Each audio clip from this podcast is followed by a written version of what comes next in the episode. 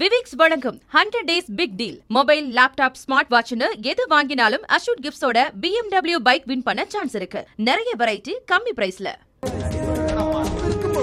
எதிர்த்து பேசிட்டு மக்கள் தங்களுடைய பங்களிப்பை அளிக்க வேண்டும். வணக்கம். நேர்பட பேசு நிகழ்ச்சிக்கு வரவேற்கிறோம். ஈரோடு கிழக்கு இடைத்தேர்தலில் ஓபிஎஸ் தரப்பு தன் வேட்பாளரை திரும்ப பெற்றதை தொடர்ந்து திரு டிடிவி தினகரனும் வேட்பாளரை திரும்ப பெற்றிருக்கிறார். குக்கர் சின்னம் கிடைக்காததை தொடர்ந்து இந்த முடிவுக்கு அவர் வந்திருக்கிறார். திரு எடப்பாடி பழனிசாமி தரப்புக்கு இரட்டை சின்னம் ஒதுக்கப்பட்டிருக்கிறது. கூட்டணி பலத்தில் யார் முன்னணியில் இருக்கிறாங்க? யாருக்கான வெற்றி சாத்தியப்பட போகுது? அப்படிங்கிறது தான் இன்றைய நேர்பட பேசாமல் பேச இருக்கிறோம் கை சின்னத்துடன் மோதும் இரட்டை இலை கூட்டணி பலம் யாருக்குங்கிற தலைப்புல பேச இருக்கிறோம் திமுக தரப்புல இருந்து வழக்கறிஞர் திரு. சரவணன் பங்கேற்றிருக்கிறார். கொங்கு இளைஞர் பேரவையிலிருந்து திரு. தனியரசு இணைந்திருக்கிறார். வழக்கறிஞர் திரு. அக்னீஸ்வரன் பங்கேற்றிருக்கிறார். அரசியல் விமர்சகர் திரு. ஸ்ரீராம் சேஷாத்ரி இணைந்திருக்கிறார். வணக்கம் திரு. தனியரசு ஓபிஎஸ் போட்டியிலிருந்து விலகி இருக்கிறார் திரு டிடிவி தினகரனும் போட்டியிலிருந்து விலகி இருக்கிறார் அதிமுகவுக்கான வாக்குகள் சிந்தாம சிதறாம அப்படியே திரு எடப்பாடி பழனிசாமிக்கு இந்த முறை போய் சேரும் அப்படின்னு நம்பலாமா? இல்லையா? இப்ப நான் வந்து எடப்பாடியினுடைய அதிமுக அது வந்து இரட்டை இலையா இருக்கலாம் அல்லது ஒரு சமயம் சின்னம் முடக்கப்பட்டிருந்து ஓபிஎஸ் சிபிஎஸ் தனித்தனி சின்னத்துல நின்று இருந்தாலும் எடப்பாடி மூன்றாவது இடத்துக்கு போவாரு.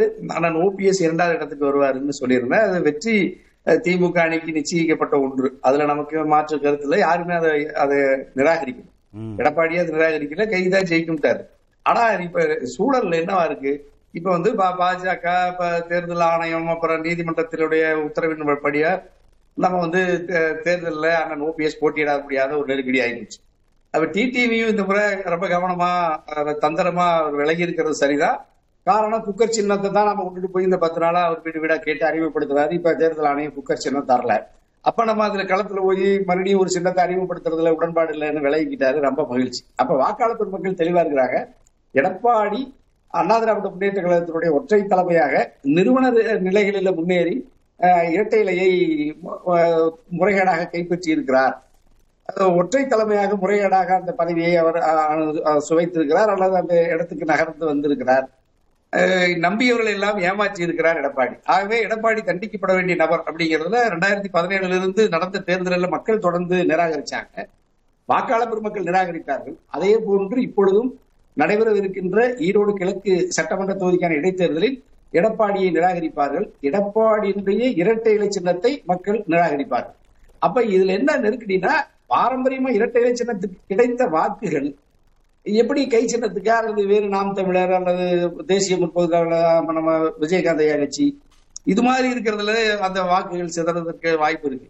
ஆனா எடப்பாடி விரும் எதிர்பார்க்கிற அந்த அந்த இரட்டை இலை சின்னத்திற்கு எதிர்பார்க்கின்ற வாக்கு கட்டாயமாக எடப்பாடிக்கு கிடைக்காதியா அதனால அவ்வளவு யாருக்கு கிடைக்கும்? திரு எடப்பாடிக்கு இல்ல திரு இல்ல ரெட்டலை சின்னத்துக்கு கிடைக்க வேண்டிய வாக்குகள் அவருக்கு கிடைக்காது. மக்கள் தண்டிக்கணும்னு அவர் நினைக்கிறாங்க அப்படின்னா அவருக்கு போட வேண்டிய வாக்குகளை யாருக்கு போடுவாங்க? கொஞ்சம் கணிசமான பேர் காங்கிரஸ் கை சின்னம் அந்த குடும்பத்துல ஒரு நல்ல மனுஷன் பாரம்பரியம் உள்ள குடும்பம் அதுல வந்து அந்த தம்பி இப்பதான் இறந்து ஒரு மாதத்துக்கு மேலாகுது. மகனை இழந்து த- தந்தை அந்த சேவையை தொடர வந்திருக்கிறாரு. பெரிய ஒரு பாவம் நல்ல மனுஷன் ஊழல் குற்றச்சாட்டோ மற்ற எந்த குற்றச்சாட்டு இல்லை உள்ளூர்காரங்கிறதுனால அவருக்கு போடுறதுக்கு வாய்ப்பு இருக்கு. அதே மாதிரி நாம் தமிழருக்கு கூட கணிசமான பேர் போடுறதுக்கு வாய்ப்பு இருக்கு. விஜயகாந்த் கட்சி ஏற்கனவே கருப்பு எம்ஜிஆர்னு சொல்லி தேசிய முற்போக்கு திராவிட கழகம் முரசு அது அதுல கொஞ்சம் பேர் போவாங்க. அப்ப எடப்பாடி வந்துமா வந்து அது அவர் ஒரு இரட்டை இலை சொந்தக்காரரோ அதிமுக காரராகவோ அவருடைய சின்னம் இரட்டை இலைங்கிறதுனால அந்த இரட்டை இலையை புரட்சி தலைவர் புரட்சி தலைவர் அம்மா அவர்களினுடைய சின்னத்துக்கு தந்த மரியாதையை அந்த சின்னத்தின் மீது வாக்காளர் பெருமக்கள் நாட்டு மக்கள் அதன் மீது அன்போ பரிவோ பாசமோ மதிப்போ காட்ட மாட்டார்கள். அது வந்து எடப்பாடியினுடைய திரு சீமானுக்கோ திரு விஜயகாந்துக்கோ கூட போடுங்க. ஆனா திரு எடப்பாடி பழனிசாமிக்கு மட்டும் போட்டுறாதீங்கன்றீங்களா நானும் அப்படித்தான் சொல்றேன். பாஜகவும் அப்படித்தான் சொல்லுது. ஓபி சின்னமா டிடிவி ஓபிஎஸ் எல்லோருமே ஜனநாயக சக்தியில் எல்லாரும் ஏ- எடப்பாடி வந்து இப்படி ஒரு சர்வாதிகார போக்குவரத்து இருக்கிறாரு.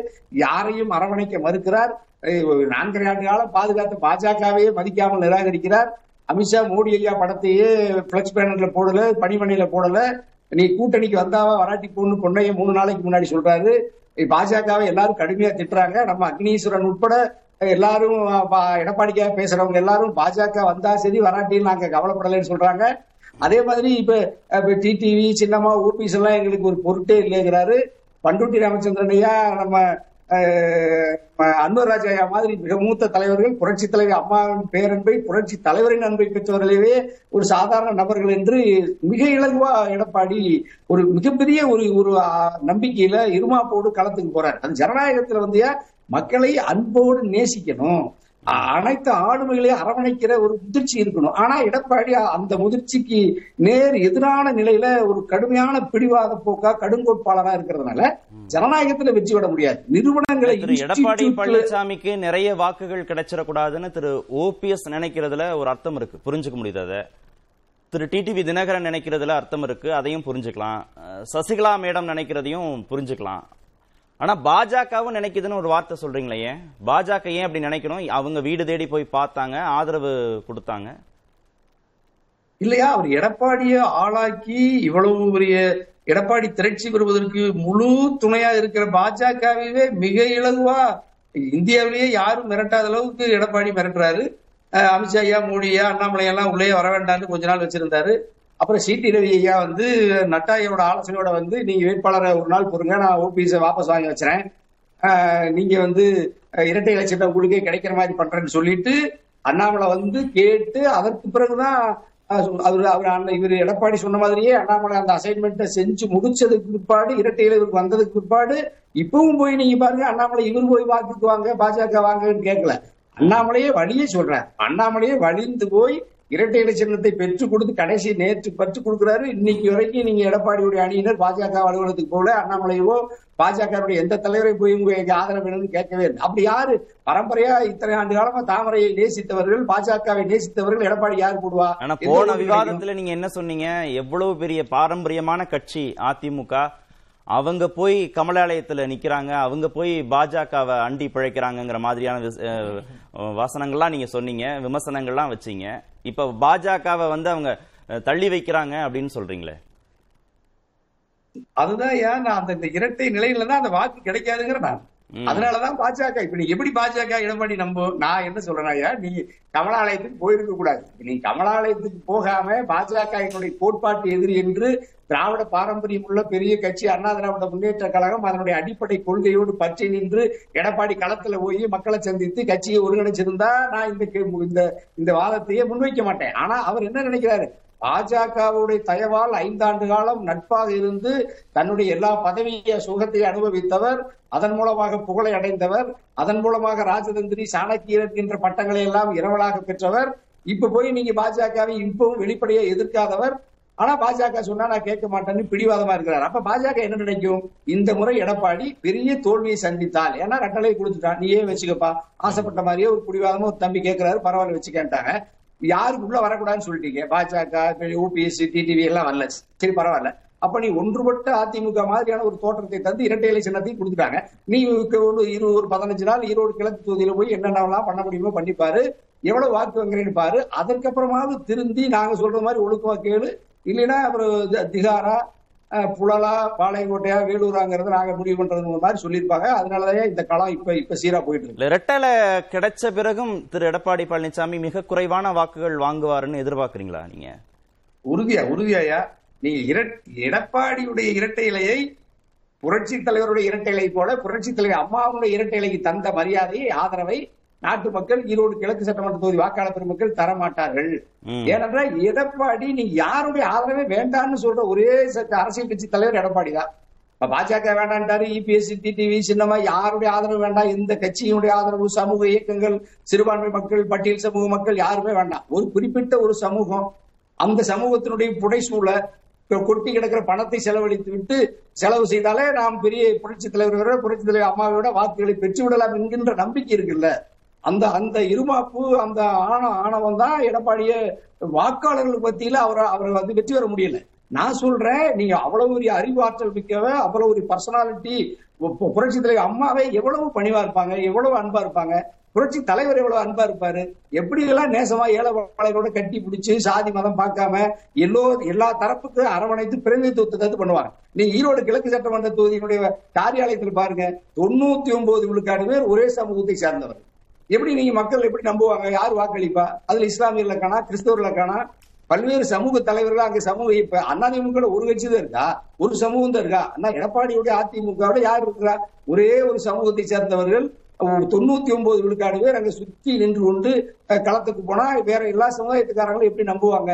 ஏற்கனவே அந்த குற்றச்சாட்டு இருக்கு. அதனால நீங்க பெரிய அளவுல பின்னடைவை எடப்பாடி சந்திக்க கூடுதலை நான் அவதானிக்கிறேன். ஓகே. திரு அக்னீஸ்வரன் ஐம்பதாயிரம் வாக்குகள் வித்தியாசத்துல திரு எடப்பாடி பழனிசாமி வெற்றி பெறுவார்னா திரு கே பி முனுசாமி சொன்னார் ஆனால் மிக குறைவான வாக்குகள் வாங்குவதற்கான சாத்தியக்கூறுகள் தான் இருக்கு.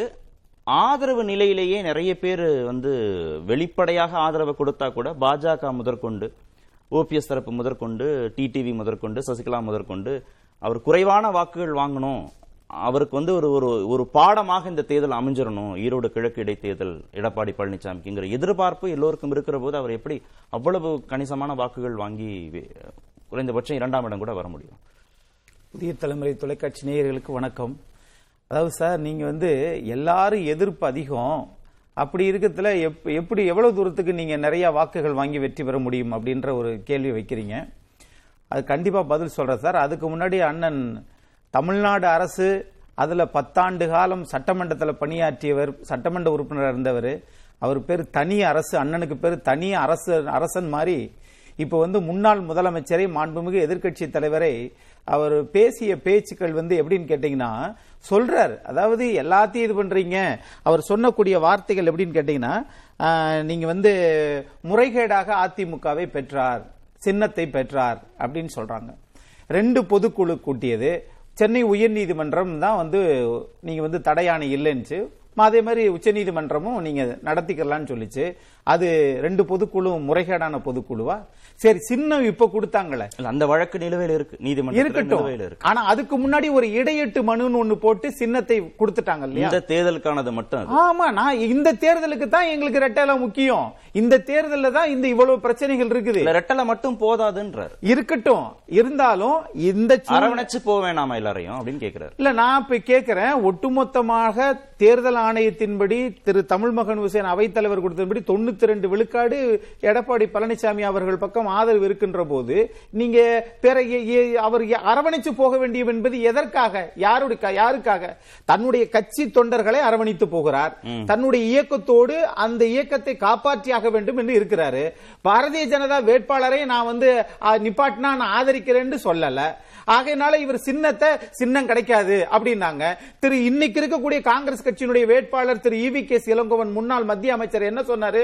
அதிமுக நாலு எழுத்து இருக்கு. அங்க நாலா பிரிஞ்சு கிடக்காங்கன்னாங்க. அப்படின்னு சொன்னாங்க. ஆனா இன்னைக்கு வந்து ஒரே ஒரே அணியாகத்தான் நின்று ரெட்டலை கிடைச்சிருச்சு. அப்படி இருக்கிற போது திரு அவைத்தலைவர் என்ன பரிந்துரை கொடுத்தாரோ அதை தேர்தல் ஆணையம் ஏற்றுக்கொண்டு ஒப்புக்கொண்டுச்சு. இவங்க என்ன இவங்களுடைய எதிர்த்தரப்பினர் வச்ச கோரிக்கை என்ன? அவைத்தலைவர் நீங்க கொண்டு வந்ததே செல்லாது நீங்க இன்றைக்கு இபிஎஸ் ஓபிஎஸ் அவர்களின் நிலையை தாண்டி இன்னைக்கு தேர்தல் ஆணையம் அவைத்தலைவர் தான் ஏற்றுக்கொண்டிருக்கிறது. ஆகவே இவர்கள் நினைப்பது எதுவும் நடக்கவில்லை. அது வந்து ப்ரொசீஜரா நடந்திருக்கிற விஷயங்களை நீங்க சொல்றீங்க. ஆமா. தொண்டர்கள் மத்தியில வாக்காளர்கள் மத்தியில திரு எடப்பாடி பழனிசாமி மீதான அதிருப்தி இருக்குன்னு அவர் சொல்றாரு. இப்ப திரு டிடிவி தினகரன் நாங்க வந்து யாருக்கும் ஆதரவு கொடுக்க போறதில்லைன்னு சொல்லிட்டு ஈரோடு கிழக்கில் தீய சக்திகளுக்கு துரோக சக்திகளுக்கு அமமுக ஆதரவு அளிக்காது. தொண்டர்களே வந்து யாருக்கு ஓட்டு போடணுங்கிறத முடிவு பண்ணுவாங்க அப்படின்றார். இப்போ இவர் அமைதியா இருந்திருந்தா கூட ஒருவேளை அமமுக உடைய தொண்டர்கள் வந்து அதிமுகவுக்கு வாக்களிப்பதற்கான வாய்ப்பு இருக்கு. ஆனா இவர் வந்து துரோகிகளுக்கு வாக்களிக்காதீங்க தீய சக்திகளுக்கு வாக்களிக்காதீங்க தொண்டர்கள் முடிவு செய்வார்கள்னு அவரும் வந்து ஒரு ஹிண்ட் கொடுக்குறார். ஓபிஎஸ் வந்து பிரச்சாரத்துக்கு வந்து திரு எடப்பாடி பழனிசாமியை பார்ப்பதற்கான சாத்தியக்கூறு இருக்கு? அதுக்கு நூறு சதவீதம் வாய்ப்பே இல்லைன்னு திரு ஜெயக்குமார் வந்து மறுக்கிறார். இப்படி உங்களுக்கு ஆதரவு நிலைப்பாட்டில் இருக்கக்கூடிய இல்ல கொடுக்கலாம்னு நினைக்கக்கூடியவங்களை கூட நீங்க வேண்டான்னு சொல்லி எப்படி எலெக்ஷன்ல ஜெயிக்க முடியும்? இல்ல நிறைய வாக்குகள் வாங்க முடியும் நீங்க நினைக்கிறீங்க? எனக்கு நீச்சல் தெரியும் சொல்லி கிணத்துல குதிக்கிறவங்களை ஒரு கயரையும் ஒரு கையை ரெண்டையும் கட்டி விட்டு குதிச்சு பாருப்பா. நீ எப்படி மேல வந்தற பாப்போமா? அப்படின்னு நினைக்கிறது தான் திரு ஓபிஎஸ் அவர்கள் திரு செந்தில் முருகனை நிப்பாட்டினாங்க. நிப்பாட்டியதற்கு பிறகு வாபஸ் வாங்கி இருக்கிறார் கேட்டா நீதிமன்ற தீர்ப்பு என்றெல்லாம் சொல்லுவாங்க. இப்ப சரி அது கூட திரு ஓபிஎஸ் கூட நீதிமன்ற தீர்ப்புன்னு சொல்லலாம். ஆனா திரு டிடிவி தினகரன் அமமுகவிலிருந்து அதனுடைய கட்சியினுடைய முன்னாடியே அறிவிச்சு அறிவிச்சதுக்கு பிறகு இன்னைக்கு வாபஸ் வாங்கி இருக்கிறாங்கன்னு சொன்னா திரு எடப்பாடி பழனிசாமி அவர்களை எந்த அளவுக்கு நாம வந்து வாக்குகள் வாங்கிவிடக் கூடாதுன்றதுல முனைப்பா இருக்காங்க. ஆனா உறுதியாக அதிக வாக்குகள் வாங்கி வெற்றி உறுதியாக பெறுவார். இல்ல இப்ப திரும்ப பெற்றிருக்கிறாருன்னா அவருக்கு என்ன உறுதி இருக்காதுன்றீங்க? அவர் திரும்ப பெற்றிருக்காருல குக்கர் சின்னம் இல்லைனாலும் நான் நிப்பேன் அப்படின்னா அவர் வாக்குகளை பிரிக்கணுங்கிறதுக்காக அவர் நிக்கிறாருன்னு சொல்லலாம். சரி. அதான் அவர் தான் திரும்ப பெற்றுறாரு டிடிவி தினகரன். நீங்க இந்த துரோகக்காரங்களுக்கு எல்லாம் பாடம் புகட்டணும். அந்த அந்த இதெல்லாம் அந்த அறிவுரை எல்லாம் என்னது? அது எடப்பாடி பழனிசாமி மீதான அதிருப்தியா இருக்குது. தேர்தல் ஆணையம் உச்சநீதிமன்றமே தீர்ப்பு கொடுத்து சின்னத்தையும் கொடுத்து நீங்க நிறுத்துங்கன்னு சொல்லிருச்சு. அப்புறம் நீங்க மறுபடியும் போய் அவருக்கு பாடம் புகட்டுங்கன்னு சொன்னா அவர் நிறைய பாடத்தை படிச்சுட்டு தான் இருக்கிறாரு. நீங்க நடத்தின பாடத்துல எல்லாம் படிச்சதுனாலதான் இன்னைக்கு உங்களுக்கு பாடம் எடுத்துக்கிட்டு இருக்கிறாரு. அது வேற விஷயம். பாஜகவே விரும்பலைங்கிற போது அங்க என்ன அவருக்கு வந்து கிரவுண்ட் இருந்துற போது பாஜக விரும்பலை என்று தனியரசு? சொல்றாரு. அண்ணன் வந்து பாஜகவை மதிக்காததுனால எடப்பாடி பழனிசாமி ஒரு தனி ஸ்டேச்சரான ஆளுமையோட வந்துடக்கூடாது அப்படின்னு பாஜக நினைக்குதுங்கிறார். அதாவது வீரனை வீரன் என்று தான் சொல்ல முடியும் கோழைய கோழை என்று தான் சொல்ல முடியும். அவர் எதிர்த்து நிக்கிறார்னா எதிர்த்து நிக்கிறார். ஆமா நான் பாஜக வேட்பாளர் நிறுத்தினால் நான் வாபஸ் வாங்குறேன்னு என்னைக்காவது எடப்பாடி பழனிசாமி சொல்லியிருக்கிறாரா? எந்த நிலையாவது விருப்பமனு ஐம்பது பேர்ட்ட வாங்கினாரா இல்லையா? அப்படி வாங்குறதுக்கு முன்னாடியே தி- இடையீட்டு மனு தீர்ப்பு வர்றதுக்கு முன்னாடியே என்ன சொன்னாரு? நான் கே எஸ் அழகிரி அவ அவ- இவர் தென்னரசா நாங்க நிப்பாட்டுறோம்னாரு இப்ப அதற்கு பிறகும் அதே நிலையில தான் எடுக்கிறாரு. தன் நிலையில மாறவே கிடையாது. ஆனா இவர்களை பொறுத்தளவில் இவ- அவர் வந்து வெற்றி பெறாரு முழுமையா இது பண்ணி ஆதிக்கமா செலுத்துறாரு. ஓபிஎஸ்க்கு தான் இதுல கெயின் அதிகம். இப்ப நீங்க நிறைய வாக்குகள் எடப்பாடி பழனிசாமி வாங்குறாரு இடைவெளி ரொம்ப குறைவா இருக்கு இல்ல வெற்றியே பெறுகிறாருன்னா கூட நாங்க வந்து ரெட்டலையை விட்டு கொடுத்தோம். நாங்க போட்டி வேட்பாளர் நிறுத்தலைன்னு ஓபிஎஸ் தரப்புல சொல்ல முடியும். குறைவான வாக்குகள் வாங்கினா என்ன சொல்ல முடியும்? நாங்க ரெட்டலையை கொடுத்த பிறகும் அவருடைய ஆளுமையை வச்சு அவர் நிரூபிச்சு நிறைய வாக்குகள் வாங்க முடியலன்னு சொல்ல முடியும். எப்படி பார்த்தாலும் ஓபிஎஸ்க்கு தானே இதுல கெயின் அதிகம். அரசியல் ரீதியா லாபம் அவருக்கு தானே அதிகமா இருக்கு. சார் வந்து தப்பா சொல்றீங்க. எப்படின்னா அது நம்ம இது வே- வேட்பாளரை நிப்பாட்டிட்டோம். நம்ம நிக்காம இருந்தா நமக்கு மரியாதை அப்படின்னு சொல்லி அவங்க இடையீட்டு மனு போட்டதுனால உத்தரவு போட்டதுனால தப்பிச்சிட்டாங்க. இப்ப என்ன தெரியுமா நடக்கும்? நீங்க நின்று பாருங்க அப்படின்றாங்கல்ல. இப்ப அதிக வாக்குகள் வாங்கி வெற்றி பெற்றதற்கு பிறகு நாங்க விட்டு கொடுத்தோம். எங்களுடைய உழைப்பு அதுல இருக்குன்னு சொல்லுவாங்களா சொல்ல மாட்டாங்களா சார்? ஆக ஜெயிச்சாலும் நாங்க தான் கிரெடிட் கொடுத்தோம்னுவாங்க தோத்தாலும் பாருங்க தோத்துட்டாரு பாத்தீங்களா? இதனால தாங்க அவர் நான் தலைவராவே ஏத்துக்கல. அப்ப வந்து சரியா சமயோசிதமா முடிவு எடுத்திருக்கிறது ஓபிஎஸ் தானே? எப்படி என்ன முடிவு எடுத்திருக்கிறாரு என்ன முடிவு எடுத்திருக்கிறார் சமயோஜித சார் நீங்க சொன்னது கரெக்ட் சார். கார்த்திகேயன் சார் சமயோஜித முடிவுன்னு சொன்னா நீங்க உச்ச நீதிமன்ற தீர்ப்பு இடையீட்டு மணில எங்க நாலு பேர் பேரையும் சேர்க்க சொன்னீங்கல்ல? நீங்க என்ன பண்ணிருக்கணும்னா அவைத்தலைவர் தமிழ் மகன் உசேன் அவர்களுக்கு எங்களையும் நாலு பேர் சேர்க்க சொல்லிட்டாங்க. நாங்க ஏற்கனவே திரு செந்தில் முருகனை வேட்பாளரை நிறுத்திட்டோம். இவருடைய பேரையும் பரிந்துரையுங்கள். இல்லை என்றால் மறுப்பு தெரிவிங்கள் சொல்லியிருந்தா அது சமயோஜித புத்தி. நீங்க எதுவுமே பண்ணல. ஆனா வந்து இவர் வந்து அவர் சரியா நடக்கல அப்படின்னு சொல்லி அவர் மேல நீங்க குற்றச்சாட்டு தான் வைக்கிறீங்களே ஒளிய நீ உங்களுடைய முறையான செயல்பாடுகள் அப்படி இல்லை. ஆனா அண்ணன் தனியரசு அவர்கள் சொல் நினைப்பது எதிர்பார்ப்பது உறுதியாக நடக்காது. நீ ஒட்டுமொத்தமா அவர் என்ன சொல்றீங்க? சரி நீங்க சொல்றீங்களே ஈரோடு இடைத்தேர்தல மட்டும்தான் நீங்க அப்படி சொல்றீங்கல்ல. அப்ப ரெண்டாயிரத்தி இருபத்தி ஒண்ணுல முதலமைச்சர் வேட்பாளர் அவர் நின்ற போது ஒரு கோடி அறுபத்தஞ்சு லட்சம் வாக்குகள் வாங்கினாரே. எப்படி? அப்பையும் ஒரே சமூக தமிழ்நாடு உள்ள இருந்துச்சு. அவர் எடப்பாடிக்கு சுத்தி சுத்தி வேலை பார்த்தாங்களா என்ன? ஆகவே இதை இருந்தாரு. எல்லாமே கூட பதில்? சொல்றேன் ஐயா அப்ப ஓபிஎஸ் கூட இருக்காரு. ஓபி கரெக்ட் எஸ் நல்ல பாயிண்ட் எனக்கு வேலிட் பாயிண்ட் கொடுத்தீங்க. ஓபிஎஸ் கூட இருந்தாரு. ஆனா ஓபிஎஸ் பகுதியில தென்னகத்து பகுதியிலிருந்து நிறைய சட்டமன்ற உறுப்பினர் வரல. ஆனா இபிஎஸ் பகுதியிலிருந்து நிறைய சட்டமன்ற உறுப்பினர் வந்தாங்க. அப்ப என்ன பொருள்? ஆனா ஒருங்கிணைப்பாளரா நாங்க இருப்போம். ஆனா நிறைய சட்டமன்ற உறுப்பினர் அதிமுகவுக்கு கொடுக்க மாட்டோம். ஆக நாங்க எந்த வேலையும் செய்ய மாட்டோம். வழக்கு மட்டும் போடுவோம். ஆக எந்த வழக்கு என் வேட்பாளரை நிறுத்துவோம்? பாரதிய ஜனதா சொல்லிச்சுன்னா நாங்க அவருக்கு ஆதரவு கொடுப்போம். என் வேட்பாளரை வீட்டுக்கு போப்பான்னு சொல்லிடுவேன் அப்படின்னா உங்களுடைய உங்களுடைய நிலைப்பாடில் ஒரு உறுதித்தன்மை இருக்கா இல்லையா? அந்த இதெல்லாம் தாண்டி எடப்பாடி பழனிசாமி அவர்கள் செய்யறதுனாலதான் அந்த கட்சியினுடைய அதிமுக தொண்டர்கள் அவரை தலைவரை ஏத்திருக்கிறாங்க உங்களை ஏத்துக்கிற மாட்டேங்கிறாங்க. நீங்க என்ன பண்றீங்க?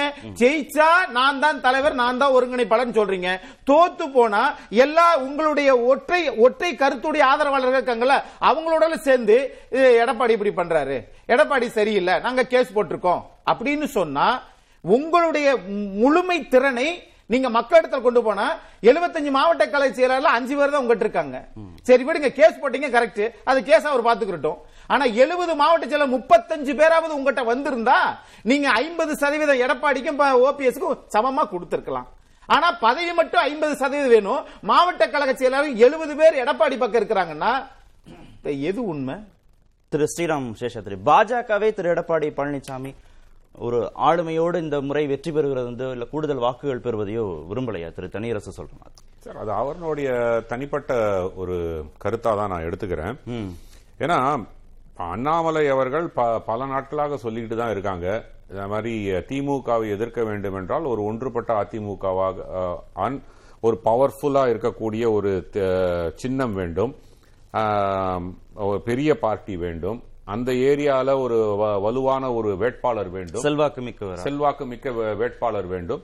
இப்படி எல்லாம் வந்து அவர் சொல்லிட்டு வரும்போதே கண்டிப்பாக இல்ல நான் என்னுடைய பாஜக வேட்பாளர் நிறுத்துவேன் அப்படி எந்த ஒரு காலகட்டத்திலுமே அவர் சொல்லல. அப்படி சொல்றாருல. ஆனா அது டிரான்ஸ்ஃபார்ம் ஆகுற மாதிரி தெரியல. இப்ப ஓபிஎஸ் வாபஸ் பெற்றாலும் டிடிவி தினகரன் களத்துல இல்லைனாலும் அமமுக வாக்குகளோ இல்ல ஓபிஎஸ் தரப்பு ஆதரவு வாக்குகளோ போயிருக்கணும்ல? நம்பர்ஸ் பார்ப்போம். ரெண்டாயிரத்தி இருபத்தி ஒண்ணுல அமமுகவுக்கு ஆயிரத்தி இருநூத்தி நான்கு ஓட்டுகள். Okay point seven nine percentage தான். இதுக்கு வந்து இவர் இறந்து போன திருமுருகன் ஈவேரா அவர்களுக்கு அறுபத்தி ஏழாயிரத்தி முன்னூறு டிஎம்சி யுவராஜாக்கு ஐம்பத்தெட்டாயிரத்தி முன்னூத்தி தொண்ணூத்தாறு. எட்டாயிரத்தி எயிட் தௌசண்ட் நைன் ஹண்ட்ரட் ஓட்டு. எட்டு சதவீதம் அளவுக்கு அவங்களுக்கு டிஃபரன்ஸ் அஞ்சு புள்ளி ஆறு எட்டு ஆறு சதவீதம். அதுதான் வந்து இது. இது வந்து பாத்தீங்கன்னா ரெண்டாயிரத்தி பதினாறுக்கும் இருபத்தொன்னுக்கும் வித்தியாசம். அதிமுகவோட பாயிண்ட் ஃபோர் த்ரீ பர்சன்டேஜ் தான் ஸ்விங் ஓட்டு காங்கிரஸ்க்கு வந்திருக்கு. எதுக்கு ஒரு கால்குலேஷனுக்காக சொல்றேன். இது வந்து அப்படியே வந்து இதுவா அந்த தொகுதியே வந்து காங்கிரஸை சார்ந்தது இல்ல திமுகவுடைய கோட்டை அப்படின்ட்டு இல்ல. இல்ல பதினொன்னுல தான் முதல் எலெக்ஷன் நடக்குது. ஆமா பதினொன்னுல முதல் பதினாறு பதினாறு. பதினாறுக்கு மூணு எலெக்ஷன்லயுமே பாத்தீங்கன்னா வெற்றி பெற்ற வேட்பாளருக்கும் இரண்டாம் இடம் வரக்கூடிய வேட்பாளருக்குமே கிட்டத்தட்ட எட்டாயிரம் ஏழாயிரம். இருந்திருக்கு. ஆனா நான் என்ன சொல்றேன் உங்களுக்கு திருமுருகன் ஈவேரா வந்து வெற்றி பெற்ற போது ஒரு பெரிய அளவுல வந்து சேஞ்ச் ஆயிருக்கு. அதாவது அவருக்கு எட்டா ஏன்னா அதிமுக நின்று இருந்தால் டிஎம்சி கொடுக்காம ப்ராபபிளி வந்து அவங்க சின்னத்திலேவா அவங்க சின்னத்திலே. அவங்க வேட்பாளர். இருபத்தி ஒண்ணுல ஆமா அவங்க அவங்க வேட்பாளர். வேட்பாளர்ல வேட்பாளர் சின்ன ரெட்டல தான். சின்ன ரெட்டல தான். அவங்க வேட்பாளர் நிறுத்தி இருந்தால் ஓரளவுக்கு வெற்றி பெற்றிருக்க கூட வாய்ப்பு இருந்திருக்கலாம் தான் சொல்ல வரேன் நானு. பட் ஸ்டில் அப்போ ஒரு டிஎம்கேக்கு ஒரு வேவ் இருந்தது. அதனால டிஎம்கேக்கு வந்து அவங்க வெற்றி பெற்றார்கள். அதுல ஒண்ணும் மாற்று கருத்து இல்ல. இதுல இன்னொன்று பார்த்தீங்கன்னா ம- மக்கள் நீதி மையம் கிட்டத்தட்ட பத்தாயிரத்தி அஞ்சு வாக்கு பத்தாயிரம் வாக்குகள் பெற்றிருக்கிறாங்க. என்டிகே நாம் தமிழர் பதினோராயிரத்தி அறுநூறு வாக்குகள் பெற்றிருக்கிறாங்க. ஸோ இப்போ மக்கள் நீதி மையம் வந்து யாருனுடைய வாக்கை பிரித்தார்கள் என்றுதான் இப்போதைய நிலைமையில தெரியும். அவர்கள் வந்து வாக்கை பிரித்தது திமுகவுக்கு செல்ல வேண்டிய வாக்குகளா இல்ல அதிமுகவுக்கு செல்ல வேண்டிய வாக்குகளா பிரித்தார்களா? இதுதான் ஒரு முக்கியமான கொஸ்டினா இருக்கு. முக்காவாசி என்னுடைய அனாலிசிஸ் அந்த இடத்துல பாத்தீங்கன்னா உங்களுக்கு அது வந்து மக்கள் நீதி மையம் வந்து ரெண்டு பேருடைய வாக்குகளையும் பிரித்தார்களா தான் நான் பார்த்தேன். அதிமுக, திமுக. அதிமுக திமுக இருவர்களுடைய வாக்குகளையும் அந்த எலெக்ஷன்ல பிரித்ததாக தான் நான் பார்த்தேன். தோ ஒரு இது மக்கள் நீதி மையம் இப்பொழுது வந்து திமுகவோட ஐக்கியமாகிவிட்டது என்றால் கூட அவர் காங்கிரசுடன் ஐக்கியமாகிவிட்டு திமுக கூட்டணி ஐக்கியமாகிவிட்டது. முதல்ல என்ன பார்க்கணும்னா இதை தாண்டி இருபது மாதங்களிலேயே வந்து இந்த ஆட்சிக்கு வந்து ஒரு ஆன்டி இன்கும்பன்சி மக்களுக்கு ஒரு கோபம் சொல்லப்பட்ட கொடுக்கப்பட்ட வாக்குறுதிகளை நிறைவேற்றாதது. இதெல்லாமும் நம்ம வந்து ஒரு எலெக்ஷன்ல எடுத்துக்கணும். அதுவும் ஒரு இடைத்தேர்தல். கண்டிப்பா இடைத்தேர்தல்ல வெற்றி என்பது ஒரு ஆளுங்கட்சிக்கு தான் சாதகமானது என்றது மாற்று கருத்து இல்ல. அதுவும் திமுகவுக்கு ஒரு அது ஒரு சவாலும் இல்ல. ஏன்னா பல இடைத்தேர்தல்கள் நாம் பார்த்திருக்கிறோம் அவர்கள் எப்படி வேலை செய்வாங்க இப்பவும் பாத்தீங்கன்னா கிட்டத்தட்ட ஒரு முப்பத்தோரு லீடர்ஸ் அங்க இருக்காங்க களத்துல இருக்காங்க. பல மினிஸ்டர்ஸ் பல மால- மாவட்ட செயலாளர்கள் களத்துல இருக்காங்க. பணம் விளையாடுது இதெல்லாம் வந்து நான் குத்தமாவே சொல்லல. எல்லாம் ரெண்டு ரெண்டு பக்கமும் கொடுக்கக்கூடியதுதான் அது வந்து தேர்தல் வந்து நார்மலைஸ் பண்ணிட்டீங்களா ஆமா இல்ல ரெக்கன்சைல் பண்ண வேண்டிய கட்டாயத்துக்கு வந்து ஒரு வெக்கக்கேடான கட்டாயத்துக்கு இறங்க வேண்டியதா போச்சுங்க இது. இது வந்து ஒரு தவறான இது. இருந்தாலும் அது வந்து அதை வந்து நீங்க ரெண்டு பக்கமும் சொல்லி தான் ஆக வேண்டியிருக்கு. நான் ஒரு அனலிஸ்டா தான் பாக்குறேன் அதை. நான் எந்த ஒரு கட்சிக்கும் சாதகமா பார்க்கல. ஆனால் நீங்க பார்க்கும்போது பாத்தீங்கன்னா உங்களுக்கு இப்ப இது ஏன் ஒரு வலுவான அதிமுக அங்கே நிற்க வேண்டும் என்று அண்ணாமலை விரும்பினார்? அதே மாதிரி நான் வந்து பல என்னோட அதை கல்டிவேட் பண்றாரான்னு கேக்குறேன் திரு எடப்பாடி பழனிசாமி. வலுவான அதிமுக ரெட்டையில கிடைச்சிடணும் அந்த வாக்குகள் பிரிஞ்சிடக்கூடாதுங்கிறதெல்லாம் தான் திரு அண்ணாமலையோட ஸ்ட்ராட்டஜி ஆமா. அதை திரு எடப்பாடி பழனிசாமி கல்டிவேட் பண்ணுவாரா? பண்ண மாட்டாருன்றாங்க. எடப்பாடி பழனிசாமி வந்து ஒரு அவர் வந்து நரசிம்ம ராவ் மாதிரி இருக்காருங்க அவரு. அதாவது சைலண்டாவே அவர் வந்து எடப்பாடி அவர்கள். நரசிம்மராவ் மாதிரி ஒரு சைலண்டா வந்து எல்லா காரியத்தையும் சாதிச்சுக்க பார்க்கிறார். He shooting over others shoulders பொன்னையனை விட்டு பேச சொல்றார் ஜெயக்குமார் விட்டு பேச சொல்றார் மற்றவங்களை விட்டு பேச சொல்றார். டினையபிலிட்டி நாளைக்கு வந்து யாராவது ஒரு தலைவர் போயிட்டு இல்ல ஒரு அமித்ஷாவே ஃபோன் பண்ணி என்ன நீங்க வந்து பாஜக இப்படி சொன்னீங்களா? அப்படின்னு கேட்டா நான் சொல்லல. கீழே இருக்கிறவன் சொன்னா நான் கண்டிச்சிட்டேன் அப்படின்னு சொல்லிடலாம். இது ஒரு டினையபிலிட்டி இது வந்து பாலிடிக்ஸ் ரொம்ப ரிலேஷன்ஷிப் எப்படி இருக்கு? சார் ரிலேஷன்ஷிப் பாஜகவுடைய வாக்கு அமமுகவுடைய வாக்கு ஓபிஎஸ் ஆதரவாளர் வாக்குங்கிறதெல்லாம் இவருக்கு வர்றதுக்கான அளவுக்கான இங்க சுமூகமான உறவு இருக்கா? சார் அமமுக வாக்கு என்று ஒரு ஒன்றுமே கிடையாது. அது இரட்டலைக்கு இருந்த வாக்கு கொஞ்சம் பிரிஞ்சு ஏதாவது பாயிண்ட் செவன் நைனால அது வாக்கு வாக்கு தானே? வாக்கு தான் பட் அது வந்து அமமுகவுடைய வாக்கு வங்கின்னு நம்ம சொல்ல முடியாது. அந்த பாயிண்ட் செவன் நைன் வாக்குலயும் நீங்க எஸ்டிபிஐனுடைய வாக்கும் இருக்கு. அதுக்கு திருப்பி இப்ப டிஎம்கேக்கு தான் போக போறது. சோ அமமுக அங்க ஒரு வலுவான கட்சியாக இருந்தது அப்படின்னு சொன்னா அது வேற வேறு விஷயமா பார்க்கணும். அமமுக ஒரு பெரிய வலுவான கட்சியாக இல்லை. மக்கள் இப்போது என்ன ரெண்டு விதமா தான் சார் டிசைட் பண்ணுவாங்க. ஒன்னு இடைத்தேர்தல் ஜென்ரலா மக்கள் ஓட்டு போடுவதனுடைய மனநிலை.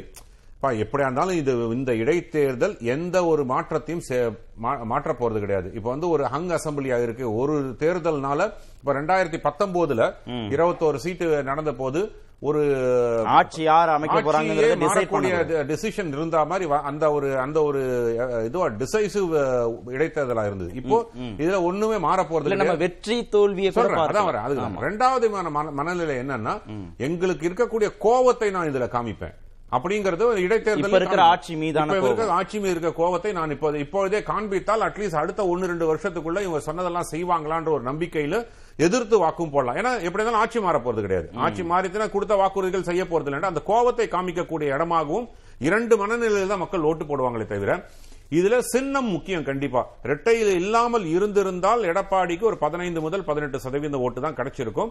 அத அப்போ அவர் கிளைம் பண்ணிருக்கலாம். எனக்கு தனிப்பட்ட செல்வாக்காக பதினைந்து முதல் பதினெட்டு சதவீதம் ஓட்டு இருக்குன்னு சொல்லி கிளைம் பண்ணிருக்கலாம். இப்ப இரட்டலை இருக்கிறதுனால என்ன ஆகும்?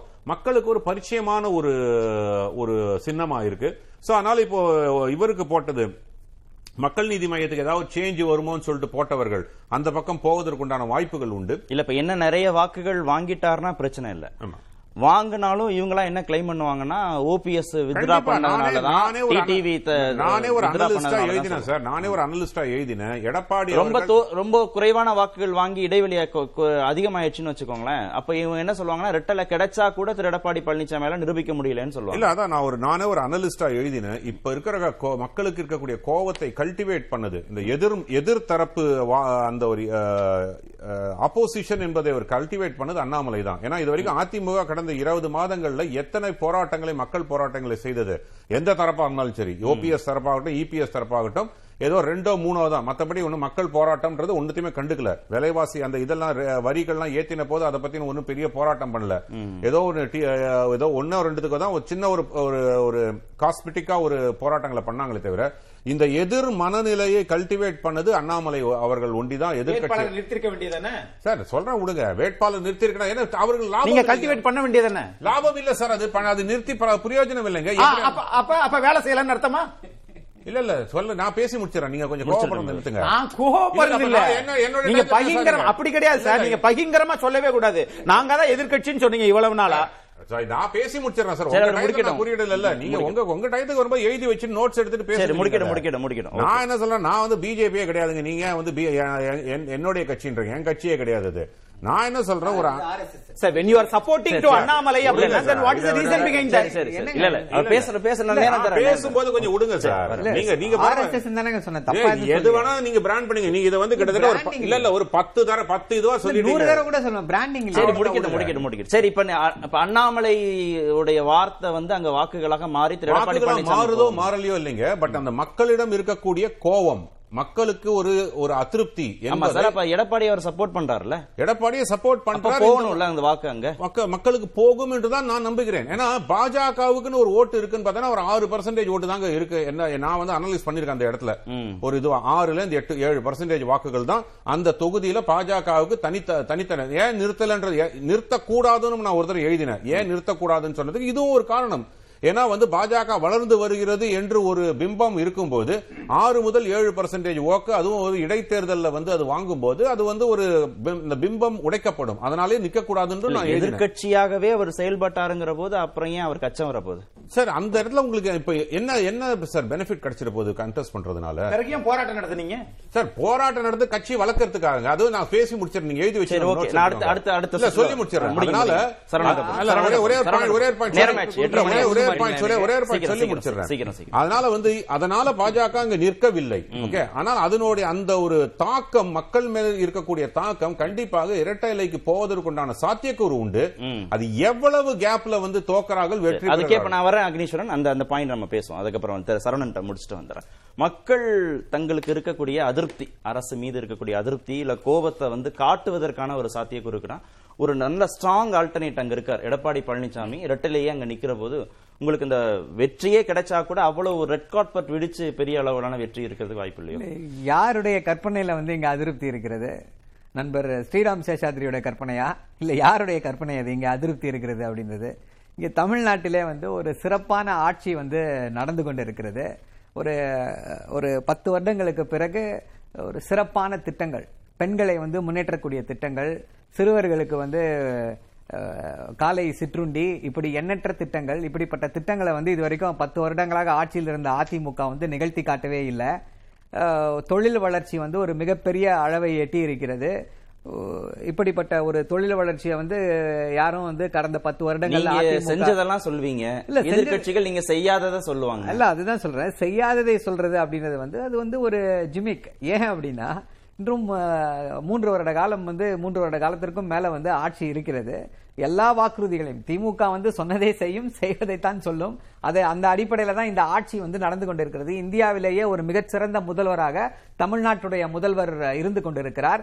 அப்படிப்பட்ட ஒரு ஆட்சி நடந்து கொண்டிருக்கும் பொழுது அங்கே ஈரோட்டில் இருக்கக்கூடிய மக்கள் வந்து கண்டிப்பாக வந்து அதுல வந்து திமுகவுக்கு தான் வாக்களிப்பு வாக்களிப்பாங்க அதிமுகக்குள்ள பிளவு அதெல்லாம் உங்களுக்கு ஒரு பாசிட்டிவாக இருந்த சமயத்துல இப்ப எல்லாம் செட்டில் டவுன் ஆகி கான்கிரீட்டா இருக்காங்க. அப்படியே அந்த ரெட்டலை இல்ல இதுக்கு இதுக்கு. இதுக்கு முன்னாடி வந்து இந்த தேர்தல் நடந்தது. மாநகராட்சி தேர்தல் நடந்துச்சு. உள்ளூர் இந்த தேர்தல்கள்லாம் நடந்துச்சு. ஈரோடு மாநகராட்சியை திமுக தான் கைப்பற்றி இருக்கிறது அப்போ ரெட்டையில சின்னத்துல தானே போட்டிட்டாங்க.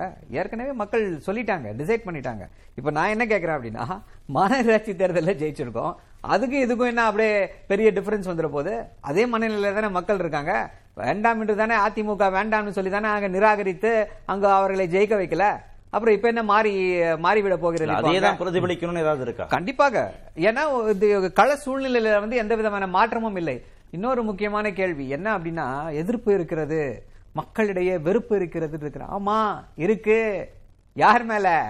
பாஜக மேல. மோடி மேல. போயிட்டு இருக்க இப்போ. அதானி ஊழல் மெகா ஊழல் சந்தி சிரித்துக் கொண்டிருக்கிறது.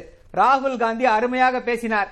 எப்படி எல்லா சட்டங்களும் திட்டங்களும் வளைக்கப்பட்டு அதானி அவர்களுக்கு வந்து கோ- அப்படியே கோடி கோடியாக கொட்டி கொடுக்கப்பட்டது அப்படின்றத வந்து தெளிவாக எடுத்துரைத்தார். இன்னைக்கு பிரதமர் பேசியிருக்காரு. அதானின்ற ஒரு ஒற்றை வார்த்தையை உச்சரித்தாரா? இல்ல.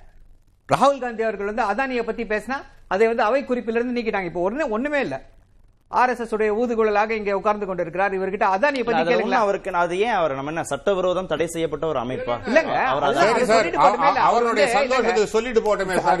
இருக்கு? நான் ஆர்எஸ்எஸ் ஊதுகுழல் சொல்லுங்க பிஜேபி அடிவரிடின்னு சொல்லுங்க. சரி ஓகே ஓகே. நான் ஈரோடு. கிழக்கு ஒரு ஈரோடு கிழக்கு நிமிஷம். இடைத்தேர்தல்ல அதானி விவகாரம் பெரிய தாக்கத்தை இல்ல ஏற்படுத்தி பெரிய தாக்கத்தை இல்ல. இவர் சொல்றாரு இல்லையா? அதற்கு சொல்ற பெரிய தாக்கத்தை தாக்கத்தை ஏற்படுத்தாது ஏன் ஏற்படுத்தாது? எந்த விதமான மாற்றமும் நிகழாது. அப்படின்றதுக்கு தான் உங்களுக்கு வந்து எக்ஸாம்பிளை கொடுத்தேன். என்ன எக்ஸாம்பிளை கொடுத்தேன்னா இப்படிப்பட்ட எக்ஸாம்பிள்ஸ் தமிழ்நாட்டின் ஆட்சி எப்படி சிறப்பாக இருக்கிறது? இந்தியாவுடைய தமிழ்நாட்டுடைய முதல்வர் எப்படி இந்தியாவிலேயே ஒரு சிறந்த முதல்வராக இருந்து கொண்டிருக்கிறார்? கடும் ஒவ்வொரு நாளும் வந்து தமிழ்நாட்டிற்காக உழைத்துக் கொண்டிருக்கிறார். இதை எப்படி மக்கள் மறப்பார்கள் அப்படின்னு சொல்லி கேட்கிறேன் அவர் நீங்க வந்து அதானி வந்து அதானுடைய நிலைமை அங்க அது பிரதிபலிக்காது. ஆனா இது வந்து இந்த விஷயம் வந்து ஈரோடு தேர்தலுக்காக இல்ல. ஒட்டுமொத்த மக்களுக்கும் தெரிய வேண்டும் அப்படின்றதுக்காக சொல்லிக் கொண்டிருக்கிறோம் பல விஷயங்களை சொல்லிக் கொண்டிருக்கிறோம் எதிர்க்கட்சியா பாஜக இருக்கு போராட்டங்கள் நடத்தி இருக்காங்க ஆறு ஏழு சதவீதம் வாக்கு அது வேடிக்கையா பிளஸ் இருக்கு. இல்லையா அது? இல்ல, இவர் ரொம்ப பேசுறது ரொம்ப வேடிக்கையா இருக்கு. யார் இதை வந்து ஏத்துக்குவாங்கன்னு தெரியல. அதாவது தமிழ்நாட்டில் இருக்கக்கூடிய எல்லாருடைய ஒட்டுமொத்த இதையும் வந்து சம்பாதித்து வைத்திருக்கிறாராம் திரு அண்ணாமலை. எப்படி பிளைட்டு கதவை திறந்தா? எப்படின்னு தெரியல. அண்ணன் ஸ்ரீ இவர் வந்து அக்னீஸ்வரன் அருமையான கேள்வியை கேட்டாரு. அப்ப தனியா நிக்க வேண்டியதானே அப்படின்னாரு. அதற்கு பதில் இல்லையே. அதிமுகவும் திமுகவும் இணைஞ்ச ஒரு இணைஞ்ச புள்ளி. புள்ளி. இல்ல. ஒரு நிமிஷம் என்னன்னா இல்ல ஒரு ஒரே நிமிஷம் கார்த்திக் கூட வரதுக்கு வாய்ப்பு உண்டு. இல்ல, ஒரு நிமிஷம் கார்த்திக் என்ன அப்படின்னா. இல்ல இவ்வளவு பேர். நீங்க அடுத்த சுற்றுலையும் தரேன் உங்களுக்கு ஓகே. நல்லது. என்ன அப்படின்னா நீங்க ஜெயிச்சிருவீங்கும் போது நிறைய கேள்விகள் இல்ல இல்ல உங்க கண்டி இல்ல இல்ல கேள்விகள் இல்ல இல்ல. இவங்க இத்தனை கருத்துக்களை சொல்லிருக்காங்க. சொல்லுங்க, சொல்லுங்க. அக்னீஸ்வரனுடைய கருத்துக்கு நம்ம பதில் சொல்ல வேணாம். அது அவர்களுடைய உட்கட்சி சண்டை. அண்ணன் தனியரசு அருமையான கருத்துக்களை வந்து சொல்லியிருக்காரு. எப்படி திமுக ஜெயிக்கும்? பட் நம்முடைய நண்பர் வந்து பல கருத்துக்களை சொல்லியிருக்காரு. அதை துகிலரிக்க வேண்டாமா? அவர் வந்து நான் பாஜக ஆர்எஸ்எஸ் இன்னொரு முக்கியமான விஷயம் என்ன அப்படின்னா ஏன் எல்லாரும் ஆர்எஸ்எஸ் சொல்ல மறுக்கிறாங்க அப்படின்னா பயப்படுறாங்க அப்படின்னா ஆர்எஸ்எஸ் வந்து ஒரு தடை செய்யப்பட்ட இயக்கம். பிப்ரவரி நாலு ஆயிரத்தி தொள்ளாயிரத்தி நாற்பத்தி ஒன்பது யார் அதை தடை செய்தார்னு பாத்தீங்கன்னா சர்தார் வல்லபாய் பட்டேல் தான் தடை செய்தார். எதற்காக தடை செய்தார்னா? இப்ப தடை செய்யப்பட்டிருக்காங்கிறது? தான். இப்ப தடை செய்யப்பட்டிருக்காங்கிறது சொல்லணும்ல. ஏன் பயப்படுறாங்கல்ல வெக்கப்படுறாங்கல்ல. ஆர்எஸ்எஸ் வெளியில சொல்ல வெக்கப்படுறாங்கல்ல. அதை எக்ஸ்போஸ் அவர் அட்மிட் பண்ணிக்கிறாரு. ஒன்னும் ஆ, இப்ப இல்ல இல்ல ஒரே நிமிஷம். ஆர்எஸ்எஸ் கொஞ்சம் ஒரு தேர்ட்டி செகண்ட்ஸ் ஆர்எஸ்எஸ் நோடைய பேச்சாளராக இல்லைன்னா வந்து செய்தி தொடர்பாளர் அவங்க என்ன சொன்னாதான் நான் அப்படி ரெப்ரசென்ட் பண்ண முடியும். பாஜகனுடைய செய்தி தொடர்பாளராக பாஜக அறிவித்தால் தான் நான் என்ன சொல்ல முடியும்? நான் ஆர்எஸ்எஸ் அனுதாபி ஆர்எஸ்எஸ் சேர்ந்து இருந்தவன் இருக்கிறவன் சொல்லிட்டு நான் என்னைக்குமே மறைச்சதே கிடையாதுங்க. ஆனா நான் அவங்களுடைய செய்தி தொடர்பாளர் நான் எப்படி சொல்ல முடியும்? அது அது ஏன்னா இவருக்கு பாயிண்ட் இல்லன்னு வச்சுக்கோங்களேன். அங்கதான் வந்து நிக்கிறாரு. இதுவரைக்கும் எட்- எட்டாவது டிபேட் இதே இதே நீங்க சொல்லாத சுற்றுல வரைக்கும் நான். சொல்லதான் அடுத்த. சுற்றுல. கண்டிப்பா எனக்கு ஏன்னா எப்படி எப்படி வந்து பாஜக தமிழ்நாட்டுக்கு வஞ்சனை செய்து கொண்டிருக்கிறது. சமூக நீதிக்கு சமட்டி அடி அடித்துக் கொண்டு கேட்டீங்க இல்லையா கேள்வி? எப்படிங்க பாஜகவுக்கும் ஈரோடு இடைத்தேர்தல் எதிரொலிக்கும்னா ஈரோடு வந்து சமநீ சமூக நீதியோட பிறந்த மண் அது. அங்கதான் அது எதிரொலிக்கும். அதனால வந்து இதை கண்டிப்பாக நாம் சொல்லியாக வேண்டும். வரேன் வரேன் சார். இடைவேளை பிறகு. திரு அக்னீஸ்வரன் எதிர்க்கட்சியாக பாஜக தான் இருந்தது. அண்ணாமலை தான் நிறைய போராட்டங்கள் இங்க நடத்தினாரு அப்படின்னா அவங்களுக்கு கொடுக்கக்கூடிய அங்கீகாரம் அப்படிங்கிறது வந்து திரு எடப்பாடி பழனிசாமிக்கு அதிமுகவுக்கு கிடைப்பதற்கான வாய்ப்புகள் இருக்கா? இந்த தேர்தலை பொறுத்த வரைக்கும் அதாவது சார் சார் சொல்லும்போது சொன்னாங்க அவர் தான் வந்து நிறைய போராட்டம் நடத்தியிருக்கிறாங்க அப்படின்னு சொன்னாங்க. ஆனா திரு எடப்பாடி பழனிசாமி அவர்கள் நடத்திய போராட்டத்தெல்லாம் சார் பார்க்கலன்னு நினைக்கிறேன். அதாவது விருதுநகர்ல வந்து முன்னாள் அமைச்சர் கேடிகே ராஜேந்திர பாலாஜி அவருடைய கேடி ராஜேந்திர பாலாஜி அவர் தலைமையில எவ்வளவு பெரிய கூட்டம் நடந்ததுன்னு தெரியும். தமிழ்நாடு முழுக்க அண்ணா பிறந்த நாள் விழா கூட்டத்தை நடத்தியிருக்கிறாரு. இதே மாதிரி பொள்ளாச்சி அவினாசி அங்கெல்லாம் போகிற போது மக்கள் விலை எவ்வளவு வந்துச்சு அப்படின்னு தெரியும். பிரச்சனைகளை முன்வைத்து போராட்டம் மக்கள் பிரச்சனை வச்சு தான் சொல்றேன் நான். மக்கள் பிரச்சனை வச்சு தான் மின். கட்டணத்தை அவர் இல்லன்னு தான் சொல்லுவார் சார். எப்படி சார் இருக்குன்னு சொல்லுவாரு? இல்ல இது எப்படி. ஓட் கன்வர்ஷன் ஆகும் நீங்க நினைக்கிறீங்க? அதைத்தான் நான் கேக்குறேன். நான் சரி சார் நீங்க கரெக்டா சொன்னீங்க சார். நான் வருஷம் முன்னூத்தி அறுபத்தஞ்சு நாள் பள்ளிக்கூடத்துக்கு போனேன். ஆனா நான் பரீட்சை எழுதல. நான் எப்படி பாஸ் ஆக முடியும்? முதல் மதிப்பெண்கள்லாம் எப்படி எனக்கு போடுவாங்க? நான் பரீட்சைக்கு போனா தானே போனா கூட ஏதோ வாத்தியாட்ட சொல்லி கொஞ்சம் அட்ஜஸ்ட் பண்ணியாப்பா போடுப்பா நம்ம ஆள்தாப்பான்னு சொல்லலாம். ஆனா இங்க நீங்க தேர்தலே நிக்காத போது ஆனா நீங்க நாங்கள் தான் எதிர்க்கட்சி என்று நீங்கள் வீராவசனம் பேசிட்டு இருந்தீங்க. ஆனா திரு எடப்பாடி பழனிசாமி பேசவே கிடையாது. அப்பா நீ சொல்றியா? சொல்லிக்கோ. ஆனால் அங்கீகரிக்கப்பட்ட தமிழ்நாடு மக்கள் வாக்களித்து ரெண்டாயிரத்தி இருபத்தி ஒண்ணுல எதிர்க்கட்சி தலைவர் அந்தஸ்தில் இருக்கக்கூடிய தமிழ்நாட்டினுடைய எதிர்கட்சி தலைவர். அதை பத்தி பேசவே இல்லை. நீ பேசிக்கோ. ஆனா மக்களுடைய செல்வாக்கு எங்கிட்ட இருக்குதுன்னு தெரியும் இருக்கு எழுபத்தஞ்சு சட்டமன்ற உறுப்பினர்கள் இருக்கிறது தெரியாது. அந்த நாலு சட்டமன்ற உறுப்பினர்களும் அதிமுக தரப்பில் நின்று கூட்டணியில வென்றவர்கள் என்பது இன்னும் கூட தெரியாதா? அதுக்காக ஒரு டென்யூர் எல்ஐசி முடியறதுக்கு வரைக்கும் ஒரு டென்யூர் கொடுப்பாங்கல்ல. அப்ப ரெண்டாயிரத்தி இருபத்தி ஆறு வரைக்கும் தமிழ்நாட்டுடைய மாண்புமிகு எதிர்கட்சி தலைவர் எடப்பாடின்றது தெரியாதா உங்களுக்கு? ஆக நாங்கள் தான் எதிர்கட்சினா எந்த விதத்தில்? மக்கள் அங்கீகாரம் கொடுத்தா தான் நீங்கள் எதிர்க்கட்சி. மக்கள் அங்கீகாரம் எடப்பாடி கொடுத்திருக்காங்க அது இருக்கட்டும் சார். இப்ப நான் என்ன கேக்குறேன்னா இப்ப இதனால இப்ப ஈரோடு இடைத்தேர்தலுக்கு எந்த விதமான இது பண்ண போறது இல்ல அதிமுக தரப்புல இவ்வளவு இவ்வளவு கூட்டணிக்குள்ள இவ்வளவு சலசலப்புகள் என்பது அது திமுக கூட்டணிக்கு தானே பலம். அப்படி அதுக்கு அது நான் ரெண்டாவது வரேன். பிஜேபி வந்து உங்களை எங்க நிறுத்தணும் உங்களுடைய எல்லை எதுன்னு அதிமுகவுடைய தலைவர்கள் பேசுறதும் இப்போ நீங்க வந்து இந்த மாதிரியான விவாதங்களில் வந்து பிஜேபிக்கு எதிரான நிலைப்பாடுகள் கருத்துக்களை சொல்லும்போது உங்க அந்த ஆறு சதவீதம் ஏழு சதவீதம் ஓட்டு இங்க கன்வெர்ட் ஆகிறதே சிக்கல் தானே? ஓபிஎஸ் தரப்புக்கும் கன்வெர்ட் ஆகாது. டிடிவிக்கும் கன்வெர்ட் ஆகாதுன்னா பலம் வந்து திமுக கூட்டணிக்கு தானே அது போயிடும்.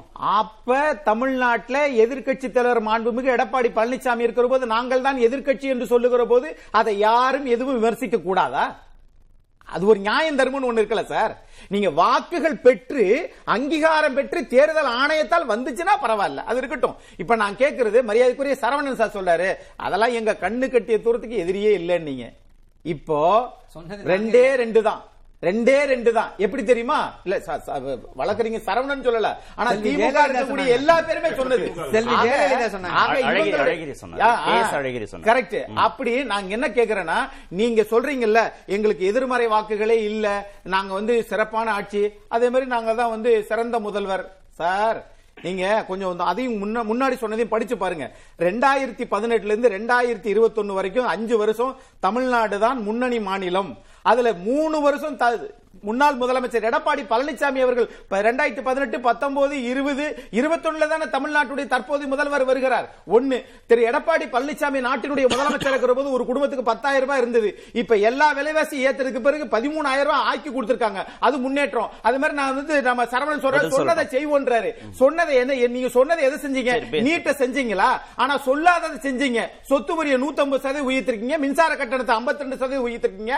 அதே மாதிரி நீங்க பண்றது பூரா டாஸ்மார்க் விலையை குறைப்போம் அப்படின்னீங்க ஆனா விலையை கூட்டி இருக்கீங்க ஒரு முறை பால் விலையை குறைச்சீங்க ரெண்டு விலையை ஏத்திருக்கீங்க இப்ப டாஸ்மார்க் விலையை. கட்டாம வண்டி ஓடிக்கிட்டு. இடைவேளைக்கு போனோம். முப்பத்தி ஆறாயிரம் இருபத்தி இந்த அதிருப்தி இந்த அதிருப்தி வந்து திமுக பெறக்கூடிய வாக்கு சதவீதத்தை குறைக்குமா திரு சரவணன் இல்ல அதாவது இவர்கள் வந்து என்ன அப்படின்னா இல்லாத ஒன்றை ஏதோ ஊதி ஊதி பேசணுன்றதுக்காக இது இப்படி பண்ணிட்டாங்க அப்படி பண்ணிட்டாங்கன்ட்டு. ஏற்கனவே இந்த சொத்து வரி உயர்வு இந்த வரி உயர்வு எல்லாம் எதனால் ஏற்பட்ட பொழுது யார் பாதிக்கப்படுவார்கள்? சாமானியர்களுக்கு இதனால் எந்த பாதிப்பும் கிடையாது.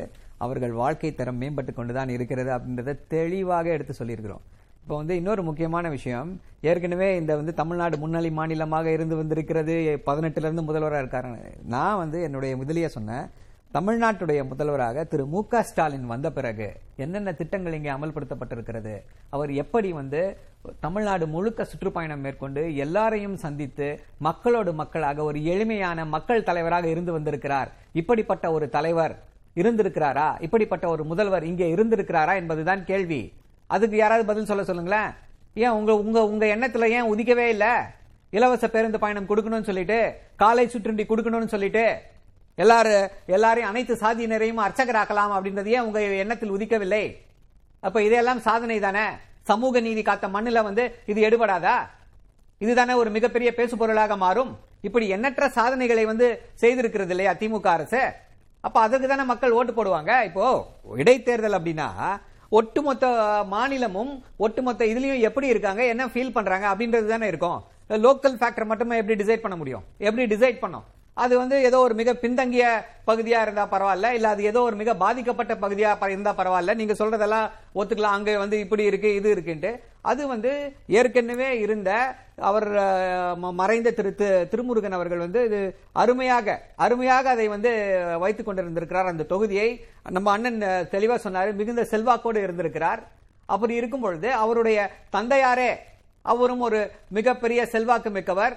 ஒரு மிகப்பெரிய ஒரு அந்த லெகசியிலிருந்து வர்றவர். அப்போ எப்படி வந்து இதுல வந்து ஒரு மாற்றம் ஏற்படும்? சரி திரு தனியரசு. இபிஎஸ் வந்து யாரையும் அனுசரிச்சு போல அதனால அவருக்கு வந்து தோல்வி முகம் அப்படின்னா அவர் குறைவான வாக்குகள் வாங்குவார் அப்படின்னு நீங்க சொல்றீங்க. ஆனா கட்சிக்கு எதிராக செயல்பட்டவர்கள் எந்த காலத்திலும் சேர்த்துக் கொள்ளப்பட மாட்டார்கள்ங்கிற நிலைப்பாட்டில் திரு எடப்பாடி பழனிசாமி உறுதியா இருக்கிறார் அப்படின்னு தொண்டர்கள் பார்க்க மாட்டாங்களா? இன்னொன்று பாஜகவை வந்து எங்க நிறுத்தணும் அப்படின்னு எங்களுக்கு தெரியும் அவங்க கட்சிக்காரங்க பேசுறதுங்கிற போது ஒரு ஒரு தேசிய கட்சியை எந்த அளவுக்கு உள்ள விடணும் அப்படின்றதுல ஒரு நிலைப்பாடு எடுக்கிறார். பாஜக வேட்பாளர் நிறுத்தப்பட்டால் நாங்க வாபஸ் வாங்கிடுவோம்னு ஓபிஎஸ் அளவுக்கு சொல்லல. அப்படின்னு அதெல்லாம் அவருக்கு வந்து எடப்பாடி பழனிசாமிக்கு ஒரு பிளஸ்ஸா மாறாதா? அது வந்து அந்த வாக்குகளை வந்து இன்னும் ஒருங்கிணைக்காதா? ஒருமுகப்படுத்தாதா? இல்ல எடப்பாடி ஒரு ஒரு ஒரு உறுதியற்ற அரசியலாளர் அப்படிங்கிறதுக்கு எது உதாரணமானாயா இப்ப நீங்க ஏற்கனவே சொன்னீங்க. அதாவது வந்து இவங்கெல்லாம் வந்து கட்சிக்கு துரோகம் பண்ணிட்டாங்க. கட்சியில எப்பவும் சேர்த்து கொள்ளவே மாட்டேன்னு ஒரு பிடிவாதமா இருக்கிறாரு. அதனால அவருக்கு இல்ல. கட்சியிலிருந்து நிரந்தரமாக அப்புறப்படுத்தப்பட வேண்டிய நபர் எடப்பாடி அப்படின்னு தொண்டர்கள் நினைக்கிறாங்க மக்கள் நினைக்கிறாங்க. ஆனா இவர் வந்து மற்ற எல்லா வகையான மற்ற நேர்மறையான செயல்களால இப்ப ஒரு தற்காலிகமா எடப்பாடி அந்த கட்சியை கட்டுப்பாட்டுல வச்சிருக்காரு பொதுக்குழுவை கட்டுப்பாட்டுல வச்சிருக்காரு. அதுக்கு நான் நான் அதுக்கு மாற்று கருத்து சொல்லலை. ஆனா நாட்டு மக்களை வாக்காளர் பெருமக்களை அவரால் கட்டுப்படுத்த முடியல வசீகரிக்க முடியல மக்களுக்கு நல்ல நம்பிக்கை ஊட்ட முடியல. அதுக்கு அதுக்கு. ஓபிஎஸ் களத்துல இருந்திருக்கணும்ல இவ்வளவு பிரச்சனை இருக்கு திரு எடப்பாடி பழனிசாமிக்குன்னா தன்னால அதை கல்டிவேட் பண்ண முடியும் அறுவடை பண்ண முடியும் அப்படின்னா அவர் களத்துல இருந்திருந்திருக்கலாம்ல? அதுதான் இப்ப நீங்க நீதிமன்றத்துல வந்து நீங்க வந்து பொதுக்குழுவுல முடிவெடுத்துட்டு அன்வர் ராஜா இவரு தமிழ் மகன் ஹுசேன் வந்து தலைவர் சொல்லுவாரு நீங்க எலெக்ஷன் கமிஷன் கொடுத்துருங்கன்னு சொன்னதுக்கு பிற்பாடு இன்னும் ஏற்கனவே ரிசர்வ்ல வச்சிருக்கிற தீர்ப்பு வராத போது நீங்க வேட்பாளரை அண்ணன் ஓபிஎஸ் நிறுத்த முடியாது. நான் நான் தெளிவா எலெக்ஷன் கமிஷன்ல. போய் முறையிடுறதோ இல்ல உச்சநீதிமன்றத்தை நாடி இருக்கிறதோ அவருக்கு வாய்ப்புகள் இருந்துச்சு. ஆனா அந்த வாய்ப்புகள் எதையுமே அவர் வந்து முயற்சியே பண்ணலையே. இல்லையா? நே- அல்ல இல்ல அதுக்கு கால காலம் குறைஞ்சிருச்சியா? இனிமேல் போய் நீங்க மறுபடியும் தேர்தல் ஆணையத்துல அதை இப்ப வந்து அவைத்தலைவர் உறு- உறுதி மீறுறாரு. நீதிமன்றத்தின் கதவுகளை தட்டி மறுபடியும் சிக்கல் வேண்டாங்கிறதுனால ரொம்ப கவனமா தான் விளையிருக்காரு அவர் வாய்ப்பு இருந்தா நின்றுருந்தா அது பெரிய விஷயம் இல்லையா? இன்னும் பதினைந்து நாட்கள் இருக்கிறது. அதுலலாம் நம்ம நான் உறுதியா இருந்தா நீங்க அப்படி வந்திருந்தா டிடிவி இப்ப ஓபிஎஸ் சினிமா இவங்க எல்லாத்தையும் ஒரு அணியில நிறுத்தி இருக்க முடியும். எடப்பாடி அப்பவும் மூன்றாவது இடத்துக்கு கொண்டு போயிருக்க முடியும். ஏன்னா எடப்பாடி அப்படி ஒன்றும் பெரிய மாபெரும் மக்கள் தலைவனெல்லாம் இல்ல. இன்னொன்னு சொன்னீங்க பாஜகவை இப்ப பாருங்க அது என்ன நெருக்கடினா பாஜக என்கின்ற ஒரு இந்துத்துவ அதுக்கான வாக்கு வங்கி நம்ம ஸ்ரீராம் சேஷாத்ரி ஐயா சொன்ன மாதிரி ஒரு ஏழு விழுக்காடு இருக்குன்னா அவங்களையும் பகைச்சுக்கிட்டாரு. அவர்களையும் வாக்கு சேகரிக்கவும் வர வர வேண்டாங்கிறாரு. கடுமையா இப்ப நம்ம வர வேண்டாம்னு சொல்றாரா? பாஜகவை வாக்கு சேகரிக்க வர வேண்டாம்னு திரு எடப்பாடி பழனிசாமி சொல்றாரா? இப்ப வரைக்கும் அழைக்கவே இல்லையா. ஒரே ஒரு அழைப்பு இல்ல. அண்ணாமலையோட போட்டோ இப்ப வரைக்கும் இல்ல. மோடியா போட்டோ இல்ல. அவர் யாருமே வரக்கூடாதுன்னு சொல்றாரு. இப்படி கடுமையா மோதிக்கிட்டு இருக்காங்க அப்ப அந்த ஏழு விழுக்காடு வாங்கி போச்சு. சரி அப்படியே எதிர்மறையா பாஜக என்னுடைய கோட்பாட்டு எதிரி. நான் வந்து பே- பேரறிஞர் அண்ணாவின் திருவுருவத்தை படத்தை தாங்கி இருக்கிற ஒரு திராவிட பேர் இயக்கத்துக்கு தலைமையேற்றுட்டேன். ஆகவே மதசார்பற்ற இந்துத்துவ கருத்துக்களுக்கு நான் எதிரானவன். மத்திய பாஜகவினுடைய மோடி அமித்ஷாவுடைய அரசினுடைய மக்கள் விரோத போக்குகளுக்கு நான் வந்து எதிரா இருப்பேன். எனக்கு நான் இவ்வளவு நாளா அவங்களோட சில பதவிக்காக சுகத்துக்காக நான் அவங்களோட இருந்துட்டேன். இனிமேல் வாக்காளர் பெருமக்களை என்ன மன்னிச்சுங்க அப்படின்னு சொல்றாரா? அதுவும் சொல்லல. அப்படின்னா நீங்க இஸ்லாமிய கிறிஸ்துவ மக்கள் வாக்குகளையும் பெற முடியல. இந்துத்துவ வாக்குகள் ஏழு விழுக்காடு வாக்குகளையும் பெற முடியல. டிடிவி ஓபிஎஸ் சின்னமாவுடைய வாக்குகளும் வேணான்ட்டாரு. யார் யார் வாக்கு போடுவா? யார் வாக்கு வாக்கு வாக்கு இல்ல. ஈரோடு கிழக்கு தொகுதியில் வாக்காளர் பெருமக்கள் ரெட்டலைக்கு போறதுக்கு யார் இருக்கிறா. வாக்கு ஆள் இல்ல வாக்கு போடுறதுக்கு ஆள் இல்ல. என்ன செய்யறது? நான் ஓபிஎஸ் இருந்தா மிக இலகுவா ஜெயிச்சிருக்கலாம். அந்த நெருக்கடியில சிக்கி பாவம் விலகிட்டாரு. உறுதியா எடப்பாடி கடுமையான தோல்வியை சந்திப்பாரு. ஓகே. திரு ஸ்ரீராம் சேஷத்ரி பாஜகவினரை வந்து பிரச்சாரத்திற்கு வராதீர்கள்னு சொல்லிட்டாங்களா திரு எடப்பாடி பழனிசாமி தரப்புல? அப்படி சொன்ன மாதிரி தெரியல எனக்கு தெரியல. புகைப்படங்கள்லாம் பயன்படுத்தல. இல்ல சரி, ஏன்னா தென்னரசு போயிட்டு பாஜக அலுவலகம் போயிட்டு வந்ததாக செய்தி பார்த்தேன். அது வந்து கடந்த தேர்தல்கள் அந்த மாதிரி நடந்திருக்கு. பாஜக வேலூர் தேர்தல் போது நீங்க வர வேணாம்னு சொல்லிட்டு ரிக்வஸ்ட் பண்ணதாக கேள்விப்பட்டிருக்கேன். இதுல அந்த மாதிரி சொன்னதாக தெரியல. இன்றைக்கு போய் கே எஸ் தென்னரசு போயிட்டு பாஜகனுடைய அலுவலகத்துக்கு போயிட்டு வந்திருக்காங்க. ஈரோடு கிழக்கு அந்த தொகுதி உள்ள போயிட்டு வந்திருக்கிறதாக தான் செய்தி பார்த்தேன். அது மாதிரி எனக்கு தெரியல அந்த மாதிரி. இன்னொன்னு ஓபிஎஸ் தரப்புல நின்றுருந்தாங்கன்னா ஒரு நானூறு ஓட்டு வந்திருக்கும். மிஞ்சி மிஞ்சி போச்சுன்னா. அவ்வளவுதான் அவர் இது இருக்கும். நான் ரொம்ப ஹானஸ்டா சொல்றேங்க. நான் ஒரு அனலிஸ்டா நான் வந்து களத்துல இருக்கிற நம்பர்ஸ் பத்தி பேசக்கூடியவன் நான். நண்பர் ஓபிஎஸ் டிடிவி சசிகலா மூணு பேரும் சேர்ந்தே நின்னுறதால நானூறு ஓட்டு தானா? மூணு பேர் சேர்ந்து இருந்தா ஒரு ரெண்டாயிரம் ரெண்டாயிரத்தி ஐநூறு ஓட்டு வந்திருக்கும். ரெண்டாயிரத்தி ரெண்டாயிரத்தி ஐநூறு ஓட்டு கிட்ட வந்திருக்கும். அவ்வளவுதான் மேக்ஸிமம் மூன்றாவது இடம் போயிருப்பாரு திரு இபிஎஸ் சொல்றாரு. இல்லைங்க. தனி சின்னத்துல நின்றிருந்தாலே ரெண்டாயிரத்துல ரெண்டாவது இடத்துக்கு வந்திருப்பாருங்க. பதினஞ்சு பதினாறு பர்சன்டேஜ் ஓட்டு எடப்பாடி பழனிசாமி. எடப்பாடி பழனிசாமி பதினஞ்சு- ரெண்டாவது இடத்துக்கு தான் வந்திருப்பாரு. வெற்றி பெறுவதற்கு உண்டான வாய்ப்பு இப்பொழுதும் கொஞ்சம் கம்மி என்று தான் பார்க்கிறேன். அது ஒரு கோபம் வெளிப்பட்டதனால் நான் கோபம் பத்தி சொன்னாரு உடனே வந்து சமூக நீதிக்கான கட்சின்ட்டு. ரெண்டே ரெண்டு எக்ஸாம்பிள் வந்து சொல்ல விரும்புறேன். புதுக்கோட்டை மாவட்டத்துல இந்த மலம் கலந்த தண்ணீர் இதுக்கு ஒரு கிட்டத்தட்ட மோர் தென் அ மந்த் ஆக போது இன்னும் ஆக்ஷன் இல்ல. இது வந்து என்ன விதமான சமூக நீதி? அதே மாதிரி ரிப்பப்ளிக் டேக்கோ இல்லனா வந்து இண்டிபெண்டன்ஸ் டேக்கோ தேர்ந்தெடுக்கப்பட்ட ஒரு பட்டியலினத்தவர் கொடியேற்ற முடியாத ஒரு அவல நிலை ஏற்படுகிறது. இதுல என்ன சமூக நீதி இருக்கு? சமூக நீதியை பத்தி பேசுறாங்க. அதுக்கு வந்து பதில் நான் ஒரே சின்ன கடைசி பாயிண்ட் ஒட்டி சொல்லி முடிச்சிடுறேன் நானு.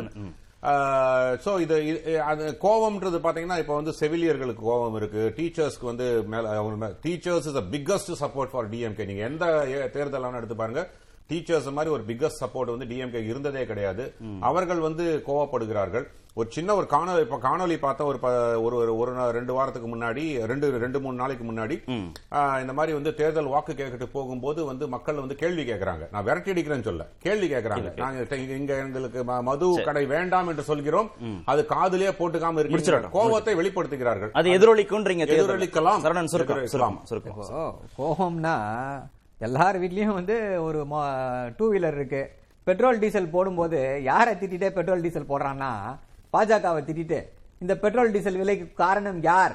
அப்படின்றது திட்டிட்டு அவங்கள திட்டிட்டு ஒரு நிமிஷம் கொஞ்சம்? இருங்க சார் கொஞ்சம் திட்டிட்டு. திட்டிட்டு அதுக்கப்புறம் தான் போய் இதுல போடுறான். என்ன காமெடினா இதுல எல்லா பெட்ரோல் டீசல் பங்க்லயும் வந்து யாருடைய படம் பெரிதாக இருக்கிறதுனா இந்திய பிரதமருடைய படம் இருக்கிறது யார் இதற்கு காரணமோ அவருடைய படம் தான் அங்க இருக்கு. தயவு செஞ்சு நீங்க வந்து அந்த லோக்கல் எலெக்ஷன்ல எல்லாம் பிரதிபலிக்க போதா? கண்டி ஆமா பெட்ரோல் டீசல் விலை வந்து எல்லாரும் தானே போடணும். டெய்லி தானே வாக்குறுதி. அது எப்படி இது பண்ண முடியும்? அதை யார் இது பண்ண முடியும்? இது. இது இது ஒரு முக்கியமான விஷயம். சமூக நீதியை பத்தி பேசுறாரு. சமூக நீதியை பத்திலாம் ஆர்எஸ்எஸ் ஊதுகுழல்கள் பேசலாமா? இன்னொரு முக்கியமான விஷயம் என்ன அப்படின்னா ஆயிரத்தி தொள்ளாயிரத்தி எழுபத்தி ஐந்து கொங்கு நேரம் கவுண்டர்கள் வந்து ஒரு நிமிஷம். அவர்கள் வந்து முற்படுத்தோர்கள் பட்டியல தான் இருந்தாங்க. அவர்களை பிற்படுத்தப்பட்டோர் பட்டியலுக்கு கொண்டு வந்து அவர்கள் வாழ்க்கையில வந்து மேலும் முன்னேறுவதற்கு வாய்ப்பு அளித்தது. அந்த அதை அதை நிறைவேற்றியது யார் அப்படின்னா தலைவர் கலைஞர் அவர்கள். அதே போல அந்த அதே இடத்துல இருக்கக்கூடிய அருந்ததியினர். அவர்களுக்கு வந்து உள் இட ஒதுக்கீடு கொடுத்து அவர்கள் வாழ்க்கையையும் முன்னேற்றியவர் யார்னா தலைவர் கலைஞர். இதுதான் சமூக நீதிக்காக திமுக எப்பொழுதுமே செய்து கொண்டிருக்கக்கூடிய. விஷயங்கள். நடவடிக்கைகள் எடுத்தாக்கி விட்டது சரி, யார்? வேங்க வயல்ல சார், என்ன, யார் யார் arrest நடவடிக்கைகள், அதாவது? நடவடிக்கைனா பாஜக தான் என்ன பண்ணும்னா இந்த மாப் லிஞ்சஸ் இந்த பசுகுண்டர்கள் யாரெல்லாம் வந்து இந்த கொலை செய்தார்களோ அவர்களை எல்லாம் காப்பாற்றுவது யாருன்னா பாஜக. இப்படி எந்த இடத்துல யார் என்ன செய்தாலும் தவறு செய்தாலும் அவர்கள் மீது கடுமையான நடவடிக்கை எடுத்து வருவது யாருன்னா திமுக தமிழ்நாட்டுடைய உத்தரவாதம். கொடுத்திருக்கிறார் முதலமைச்சர் நடவடிக்கை எடுக்கப்படும் பார்க்கலாம். வேங்கை வயல்ல வந்து அது இருந்தா தானே குழு போட்டிருக்காங்க அது இருந்தா தானே அந்த அந்த தொட்டியவே அகட்டிட்டாங்க. அப்ப எப்படி நீங்க குழு விசாரிக்க முடியும்? ஒண்ணு அண்ணன் தனியரசு அவர்கள் பேசுறதெல்லாம் கற்பனை வாதம் சீனாக்காரங்க பலூன் விட்டது மாதிரி நிறைய பலூனை விடுறாரு. பொறுத்திருந்து பார்ப்போம். பாப்போம் பாப்போம் களத்துல என்ன நி- நான் ஒரு நிலவரம் 30 seconds, த- த- நண்பருக்கு வந்து பாயிண்ட் இல்லனா ஊதுகுழல் நான் கொத்தடிமை கிடையாதுங்க. தனிப்பட்ட தாக்குதல்கள் வேண்டாம். தனிப்பட்ட தாக்குதல் எல்லோருமே. எல்லோருமே அரசியல் விமர்சகர், அரசியல் எல்லோருமே எங்க விமர்சகர், ஒரு விருந்தினர்கள் நிமிஷம் தான். இருங்க. அரசியல் விமர்சகர் அரசியல் விமர்சகர் இருந்தாரு. எந்த அரசியலை விமர்சனம் செய்கிறார்? திமுக அரசியல் என்னைக்காவது ஒரு நாள் இவர் ஆர்எஸ்எஸ் பாஜக திட்டிருக்காரா?